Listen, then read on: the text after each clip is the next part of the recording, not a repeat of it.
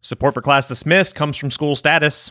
School Status helps educators at every level take control of student data for increased outcomes and meaningful stakeholder engagement. Find out more at schoolstatus.com.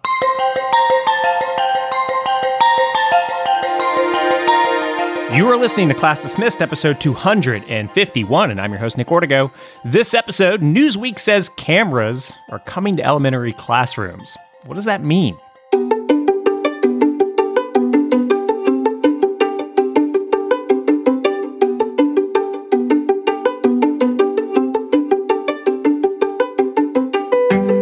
Class Dismissed is the podcast that inspires educators through story.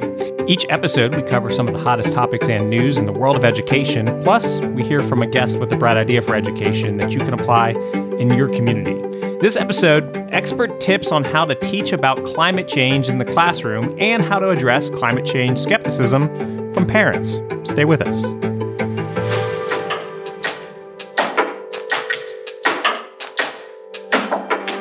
Hello, everybody. Nick Ortego here, and I'm joined by friend, Chief Academic Officer, as well as co-host of the Class Dismissed podcast, Christina Pollard. Christina, how are you doing today? You know, the last few times you've asked me that, I've said fantastic. Yeah, you've been doing I'm gonna good. tell you all the truth. Okay. Last week almost took me out. It's the middle of this week, and I am a survivor. I am surviving. I am okay. Well, I'm glad to hear that you're okay. Do you want to share what almost took you out? Just like accumulation of things? It is accumulation of things, and my job is so vast. I cover so many things, and just some of the things that I have my hands in can just really wear you out uh, emotionally and mentally. And so I'm that's where I'm fatigued, not physically Yeah. tired. Although my Peloton has been putting it on me. Hey, look, I, I see your Instagram post of these like Peloton rides and stuff that you do. So kudos to I you. I did my century ride last night. What's that mean? 100 rides. Okay, nice. Congratulations. That's awesome. All right, so today I wanted to talk about something uh, that popped up in my feed. It's uh, an article out of Newsweek. I think it's going to get you fired up a little bit. It's uh, the headline is "Cameras are coming to elementary school classrooms." Okay, and Please stop it. Right. Yes, I know. And so, what does that mean? What are the motives? That's kind of what we're going to be discussing. Um, but I'll start with the real world scenario.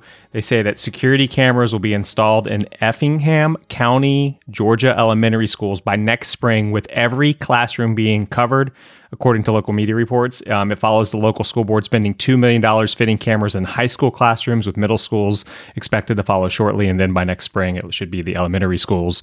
Uh, there's also been a couple states who have either tried or have passed laws saying that um, there needs to be cameras in the classrooms. So, first, yes, give me your general reaction, then we'll dive down into why it's happening. Do we want teaching to remain a profession? That's my question. That's that, that is a that is a fair response. Do we want young people to continue to go to ed programs at the undergraduate level and be excited about changing the world one child at a time and being recorded doing so? Is that what we want? I just don't feel great about this. Now let me let me say this. We record classrooms all the time to provide a library of quality instructional strategies for teachers who need to up their game. We'll look at them together, we'll find all the great things happening, and then we try to go replicate it in these other classrooms. But a daily recording means that every day a teacher has to walk around Mhm. anxiety ridden about who's watching them and what they think. Agreed. Yeah. And so, all right, Superintendent Yancey Ford of Effingham County School Board claimed that the move is one of a number of new safety initiatives, in quotes, being introduced, which will also be an opportunity to, quote, highlight exemplary teachers. Um, But from the angle that a security camera is posted, it's not the angle you need to record exemplarily, you know, delivered instruction. Now, here are a few questions that maybe you can highlight for our guest. One, will audio be included? And two, what are the protections or the measures being put in place for teachers? Who all will have access? Those are the key basically questions. what I'm asking. right. Um, I would I- assume I- I audio need would be there. Why not? If you're going to go that far, at least have it to where audio. I mean, if you're going to highlight a teacher, as they say, you need audio, right? So let's assume that audio. So when the teacher has a planning period and the, it's a day where there are no parent conferences, there's no staff development or departmental meetings, and they want to sit in their classroom, grade some papers, and their spouse calls and they've got to have a spat. Where do they have an Yeah. actual moment to have the break that the US labor laws require? Right. And, and then on top of that, you know, it's like like you said, who has access and then how often is it purged? Like how much data is being stored? Cuz that's a question that needs to be applied to license plate scanners, cameras at the front of your neighborhood where they like are tracking people coming in and out. Like how long does the data stay there? Is it a month? Is it a year? Is it How about In seven perpetuity? days? Right, exactly. you know, it's like if it's just for safety, it doesn't need to be that long because if there was something that happened that needed to be reviewed, it's probably going to be caught within 7 to 14 days, right? And other than that, it could be deleted. So You know, I always take the stance of devil's advocate. Hmm. Let's just say, Nick, you're a great teacher. You're a seasoned teacher. You're comfortable in your skin. You don't care about the cameras because in your mind, you know, I do right here every day anyway. Um, and so you don't worry about it. But the teacher next door who is constantly trying to be better, always comparing herself to you, who's trying to, you know, meet the expectations of leadership, the nervousness and the anxiety that that teacher might experience is definitely going to impact the delivery of instruction, which will now be recorded and used to evaluate that person. right, which How do you think that's going to go? I, I don't think that would go well, and it could get worse. Like, let me draw this out for you because we already have like cameras in daycares, not necessarily with audio, but that's already becoming pretty common. Pay. Mhm. We're paying for you to care for our children. And so these are benefits of paying customers. Mhm. So, this is public education where teachers have to deal with many things that a paid daycare client is not going to be allowed to do. Right. And in 2002, uh, legislators in Iowa introduced a bill requiring cameras to be placed in every public school classroom across the state, according to NBC News, um, with the exceptions for SPED classes and physical ed. Um, the footage would be broadcast by live stream and made available to parents, with school staff fined up to 5% if their, of their weekly salary if they attempted to obstruct the cameras. So that was a bill that was introduced. I don't know that And you said where? this was Iowa. And and apparently Florida introduced a similar bill which did not pass. But just the fact that our our legislators or some legislators think that this is a good idea is concerning to me.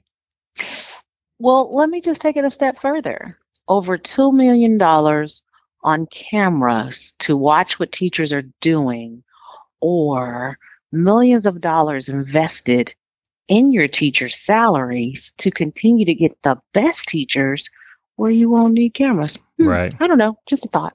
Yeah, and I guess I really always I don't like to question people's motives, but like why is why are some conservative legislators pushing for this? Like what's the end goal? Is it really just to let parents watch cuz I don't I don't think many parents will. They might chime in if they feel like something's going on. Well, I'm a working parent, so I certainly wouldn't Right. have time Don't- for that. Exactly. And and then is it because people are out there are concerned about what's being said in the classroom and they want extra Are set they of trying eyes? to make sure sh- certain content Right. or certain standards are not being delivered in those classrooms against their conservative wills? I don't know. That's what it feels like. But let's let's back up a little bit. Again, Effingham County School uh, Schools, which is in Georgia, is actually doing this now. I, from what I the way I read it from these local media reports, it's not so parents can watch, but it is so there is a record of what's being said and done in the classroom, at least for administrators. And I don't even know that that's a good idea. So I, you know, there's going to be pros and cons to it all the way. That's that's understood.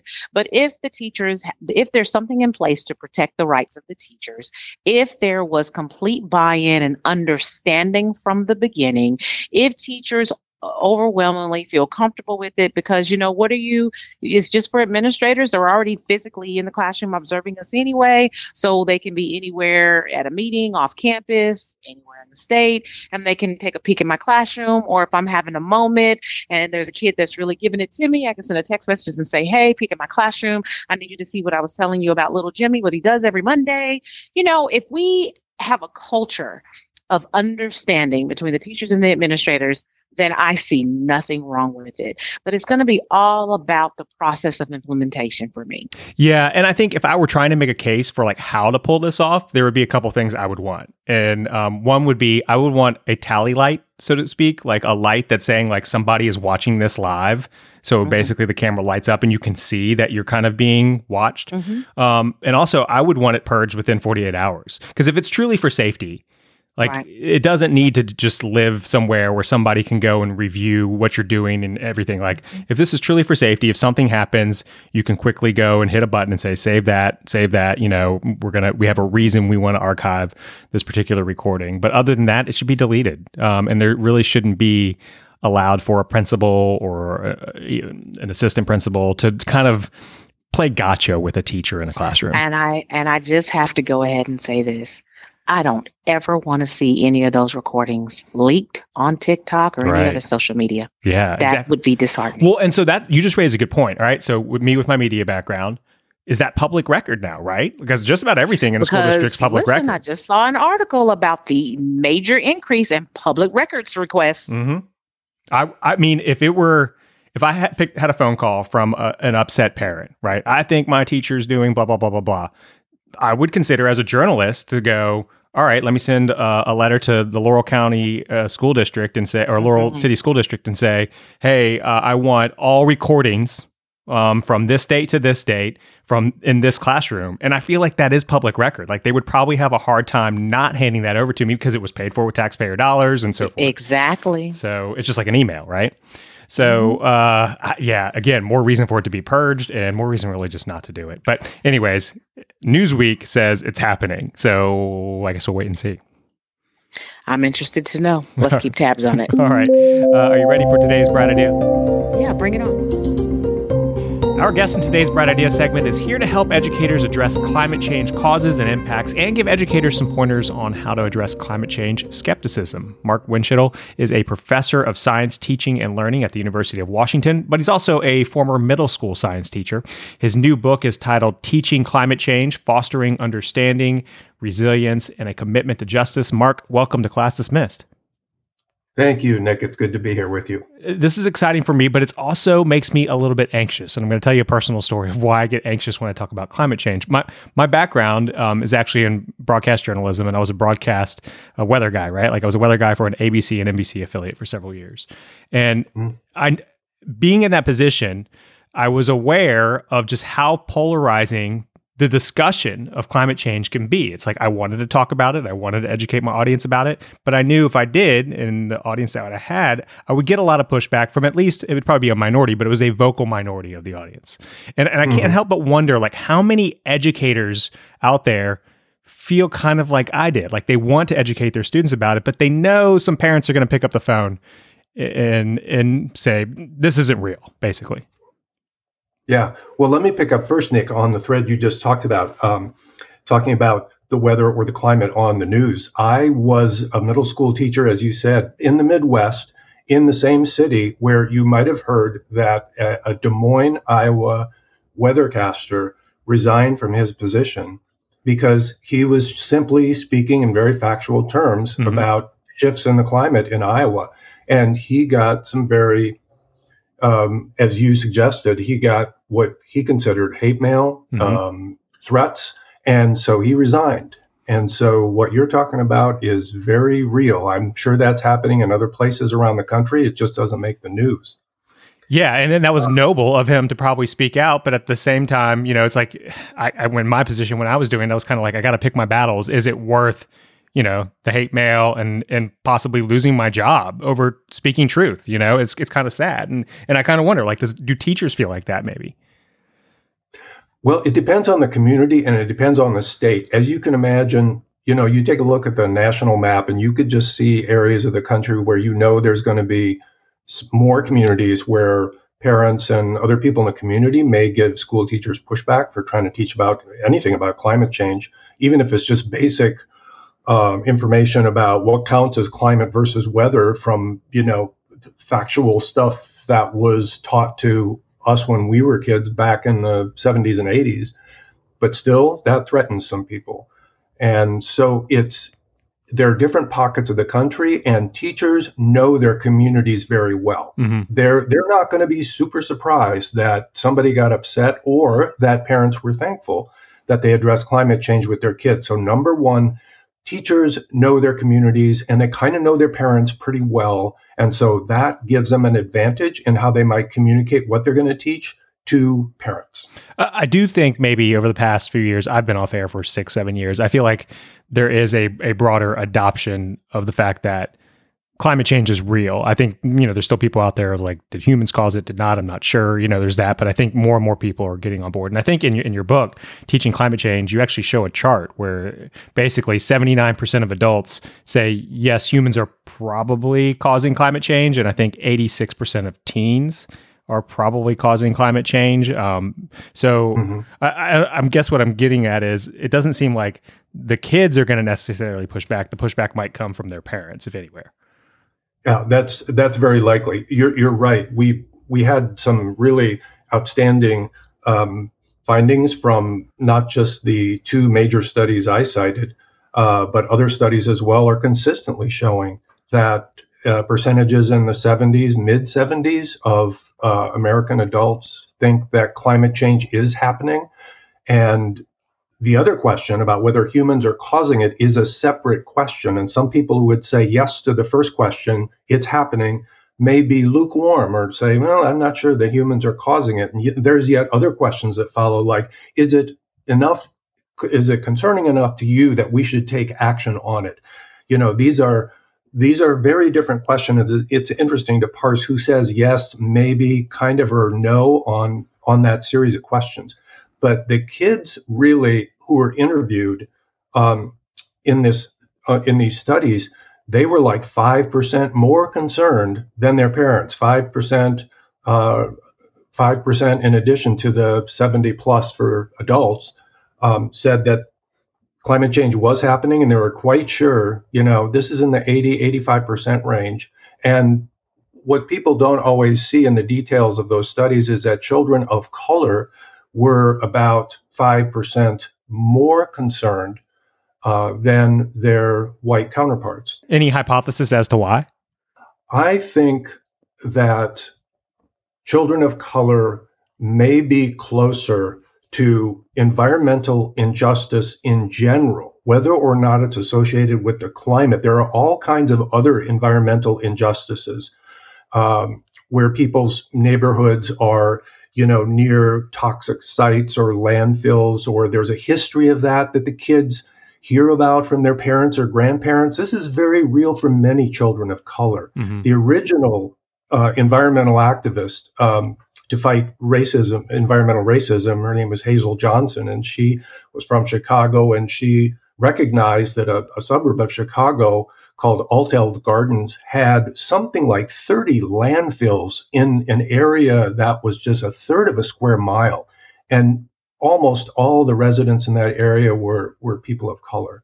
So that began a long history of environmental justice before we even got to climate change per se. So okay, so and we're going to drill into actually educating about climate change in a second, but kind of the last question to wrap this up: What would you tell an educator um, who might be on the fence about broaching the topic?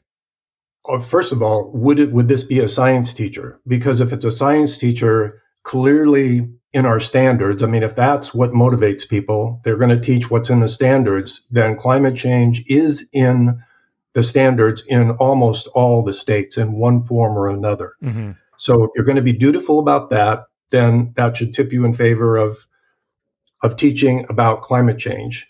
And there's different ways to teach about climate change. I mean, you can you can be very matter of fact. You can uh, teach about it without intimating what will happen in the future, because you know what scares people is not just what's happening now, But if teachers in classrooms begin to say, you know, there are things that are called scientific climate models, and they actually predict what will happen in the future with temperatures, with sea level rise.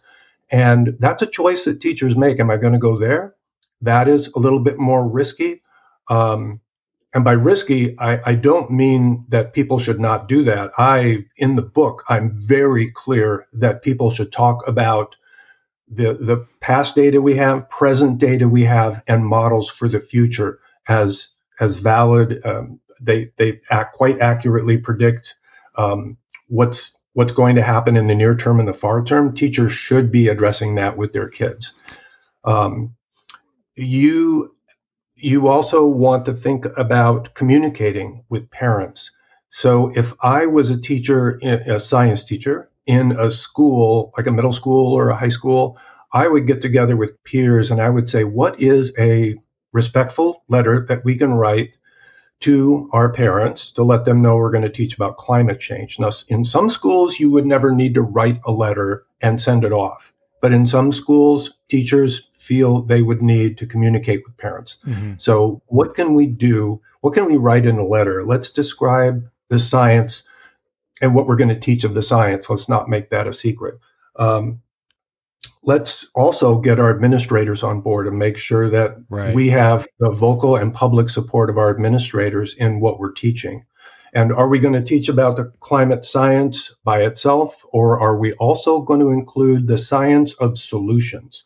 Like when you're talking about renewable energy forms, when you're talking about smart buildings, walkable cities, all of these are really energizing um, engineering tasks tasks for kids. And there's actually more science in that than there is in the climate problems themselves. So it can be quite compelling for kids. Yeah. The other thing I would say about letters home to parents is that parents may not talk about the climate or the future of the climate with their children around the home. It differs from family to family. But there are there's widespread climate anxiety among children, not just in the US, but globally. And some parents may not be aware of, of how concerned their child is about the climate. And children just want to learn a little more. That's so true. Yeah, because sometimes the kinds of things I would think about communicating. A lot of times, when someone's anxious about something, information gives them comfort. You know, so that would that would make sense, and that's that's sound advice. Yeah, you know, kids have access to what I call a shadow curriculum, and that is what they see on their phones every day. Right. And you know, everybody gets into their little media bubble, but kids will, no matter what kind of social media or news outlets they they take a look at every day, there are going to be climate stories on there. And you can imagine a, a child going from kindergarten through senior level in high school, and none of their teachers talk about climate, not in social studies, not in science, and yet kids are seeing this stuff on their phone, these stories every single day. And then the question for a lot of these kids is, why aren't my teachers talking about this? Give us a grade as a country in K through 12 education. Like, are we an A, B, C, D? Um, how are we doing when it comes to educating students about climate change? Well, that that is an interesting question, Nick, because there was a study that just came out that did exactly that. It was by the North American Environmental uh, Education Association, and they had 800 teachers and administrators across the country grade their schools from A to F on different elements of climate change teaching.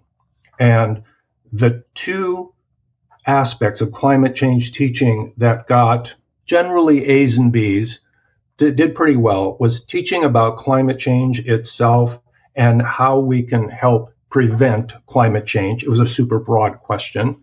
Um, but teachers also gave failing marks to the facets of uh, social justice, of um, of working with indigenous ways of knowing and indigenous um, traditions in caring for the land, um, mental health was, was given failing grades by over a third of the teachers. They just were not addressing mental health in their schools related to climate change. And so I think the teachers know best what's getting taught in their schools, and we kind of know where we've got work to do. Okay. So, um, with the book, Teaching Climate Change, what was the driving force for you? Were you trying to reach out to the science teachers, so to speak, and say, here's the curriculum that you should be working on? Where were you going with this? Yeah, I didn't want to be too broad, I, I, but I do want to make clear that climate change is something that impacts the the subject matter specialties of everybody in a school, uh, from science most obviously, but also social studies. There are so many stories uh, that relate to what we typically teach in social studies. Uh, you may have heard that children in Montana have just won this enormous court case where um, the judge made a decision that certain uh, companies or the state of Montana was not providing a, a clean and healthy environment for the children's future. So that's all about governance. It's about civic activism and that's something that that's a story that should be told in a social studies class mm-hmm. as much as a science class so and there's language arts there's, there's incredible work being done with people doing creative getting kids to write creatively poetry short stories uh, zines about their own sense of what's happening with the climate and their relationship to it so um, yeah that would have been that would have been a book that was too broad if I embraced all that. But this book is for science teachers primarily. And I included things in there like um, not just the science of climate change to, to get everybody a foothold on the basics of climate change, but also things like disinformation, things like how social justice should figure into your teaching, um, all kinds of um, ideas about solutions. I don't know if anybody has ever any of your listeners have been to the website drawdown.org, but it's an amazing website that has hundreds and hundreds of solutions for decarbonizing our atmosphere and our oceans.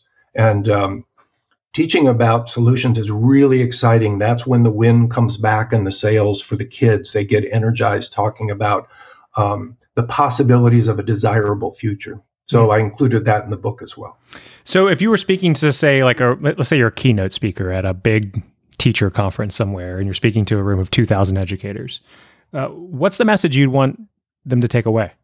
I would say there's this is where you have to really curate what it is you're going to say because there are four or five big messages that you should make sure that teachers understand. But if I had to pick a couple, I would say that now is the time to take up climate change teaching, but work with your colleagues to do it.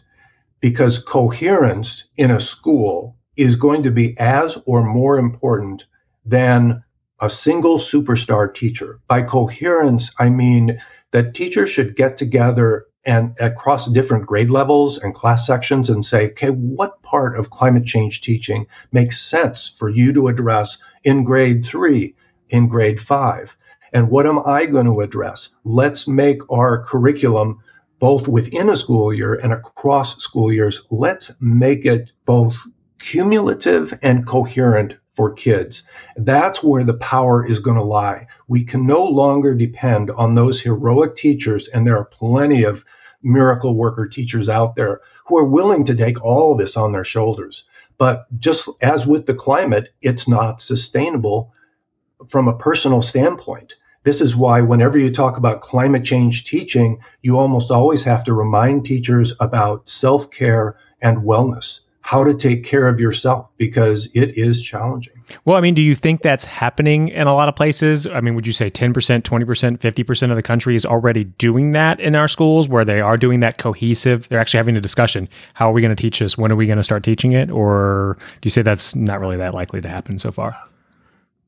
I am working with a few teachers and schools where that is happening, but there isn't any data about really out there about the, the coherence factor. Uh, there are stories about states who put climate change front and center in their state standards mm-hmm. uh, at every single grade level and across different subject matters. And New Jersey is one of those who have uh, who has already done that.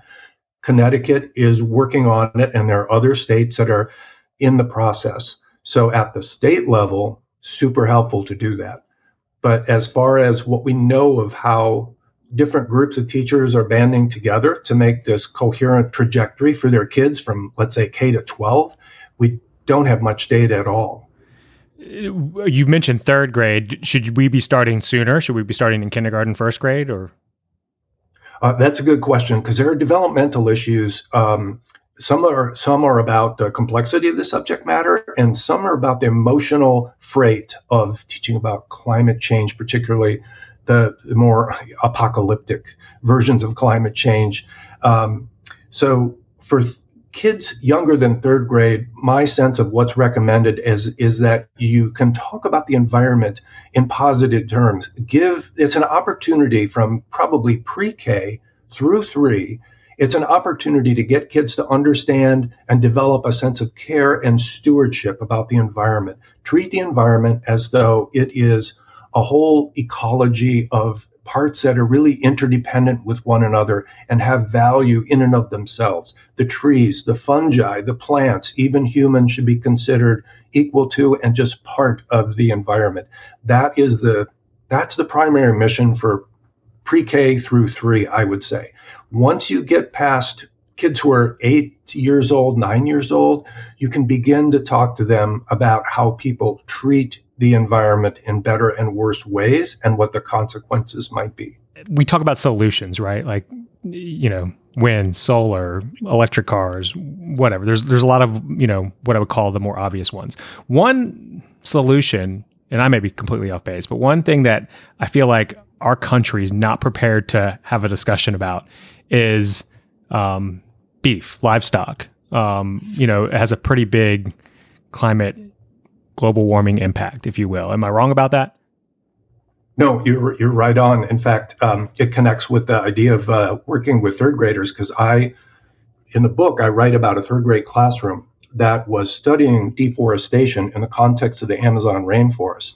And you probably know, Nick, why they're why a lot of that acreage, I mean, square miles of it every day are being just torn out and burned of, of forest land, and that a lot of that is for beef cattle grazing.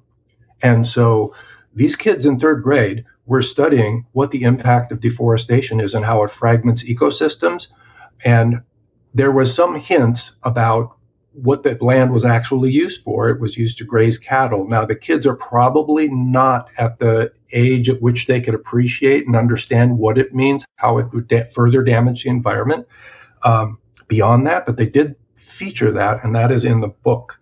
So when you mentioned all those different solutions like electric vehicles comes to mind or smart buildings uh, that kind of control their own temperature um, produce their own sources of heat and cooling. Um, those actually those are valuable for all of us citizens to get on board with. But if you take a look at that drawdown.org website, they have listed the top 10 solutions that would take the most carbon out of the environment and electric vehicles is not even in the top five. Right. Believe it or not, the top in the top five are food waste and plant based diets.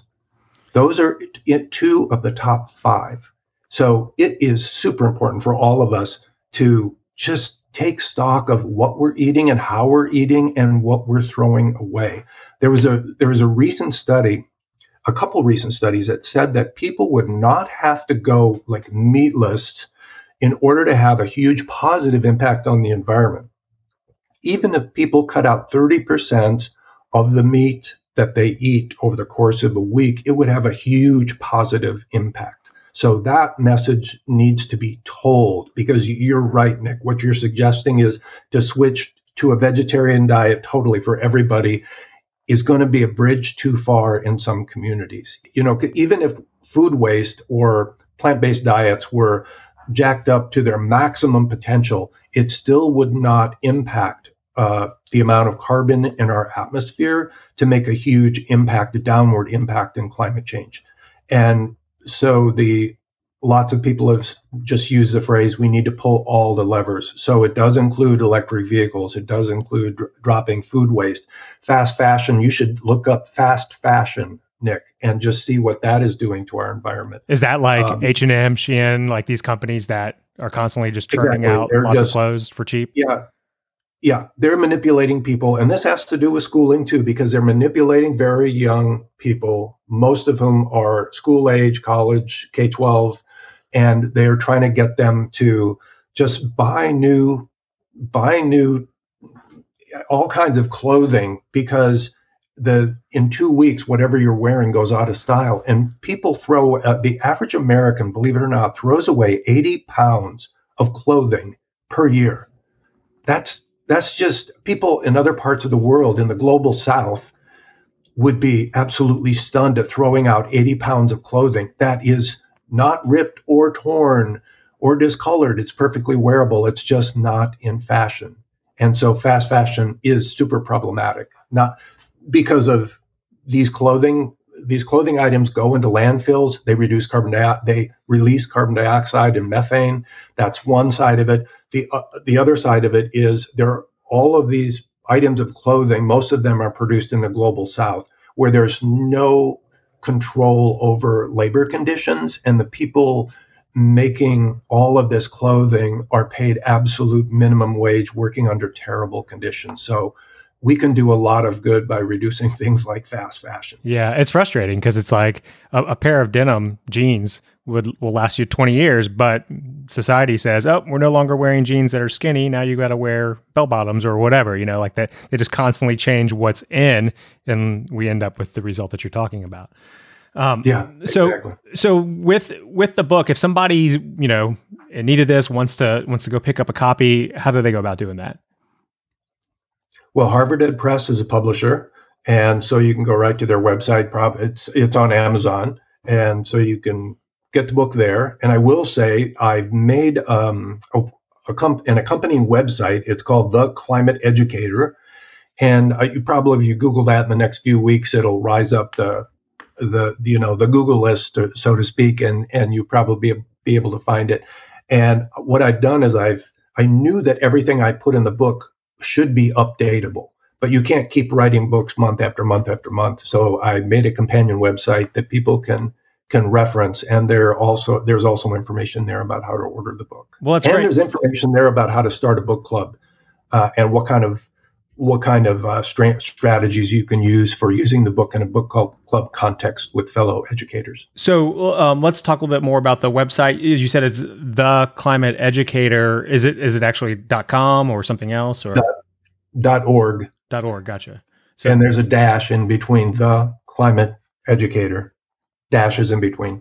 And again, uh, the book is titled Teaching Climate Change Fostering Understanding, Resilience, and a Commitment to Justice, uh, available on Amazon. So, are you ready for our pop quiz? Oh my gosh. Okay. All right. First question If students could only go to school for one subject, which subject should it be? It should be an interdisciplinary class. That's what I think. Okay. Hedging your bets a little. I get it. Um, what are we not teaching in school that we should be teaching? Uh, how to cope with the emotions associated with climate change in productive ways. What does every child deserve? Every child deserves the truth about their future, and they deserve to be able to imagine a desirable future and what it would take to help them get there. What's the biggest challenge for today's educators? I think they are overworked with lots of responsibilities and things that they have to check off every single day, which makes the shift to climate change teaching a little bit more challenging. It seems to a lot of educators that it's adding one more thing, but we'll, figure that out. What's the best gift to give an educator? I, I know this because I was a teacher. Get a gift card to Home Depot because teachers are always buying their own stuff for their classroom and they need the choice of like a Home Depot. Which teacher changed your life? I had a, a biology teacher when I was in high school who allowed us to do all kinds of experiments on our own and make sense of the science rather than trying to get us to reproduce basic canonical knowledge and then get tested on memorizing all that. And when I took that class, I thought there is a different way to learn, and this seems uh, more authentic than taking a test. That's really cool. Um, what's a book that you've read, love, and want to recommend to our listening audience? again, I'm connecting it to climate change. There's a book by an author named Amitav Ghosh called The Great Derangement. and it's about climate change, but he addresses it from a great literature perspective. It's it's beautiful and it's sobering at the same time. Again, uh, Mark, we appreciate you coming on Class Dismissed. The book is Teaching Climate Change, Fostering Understanding, Resilience, and a Commitment to Justice. Thank you so much for this conversation. It was super enlightening. Thank you, Nick. It was fun.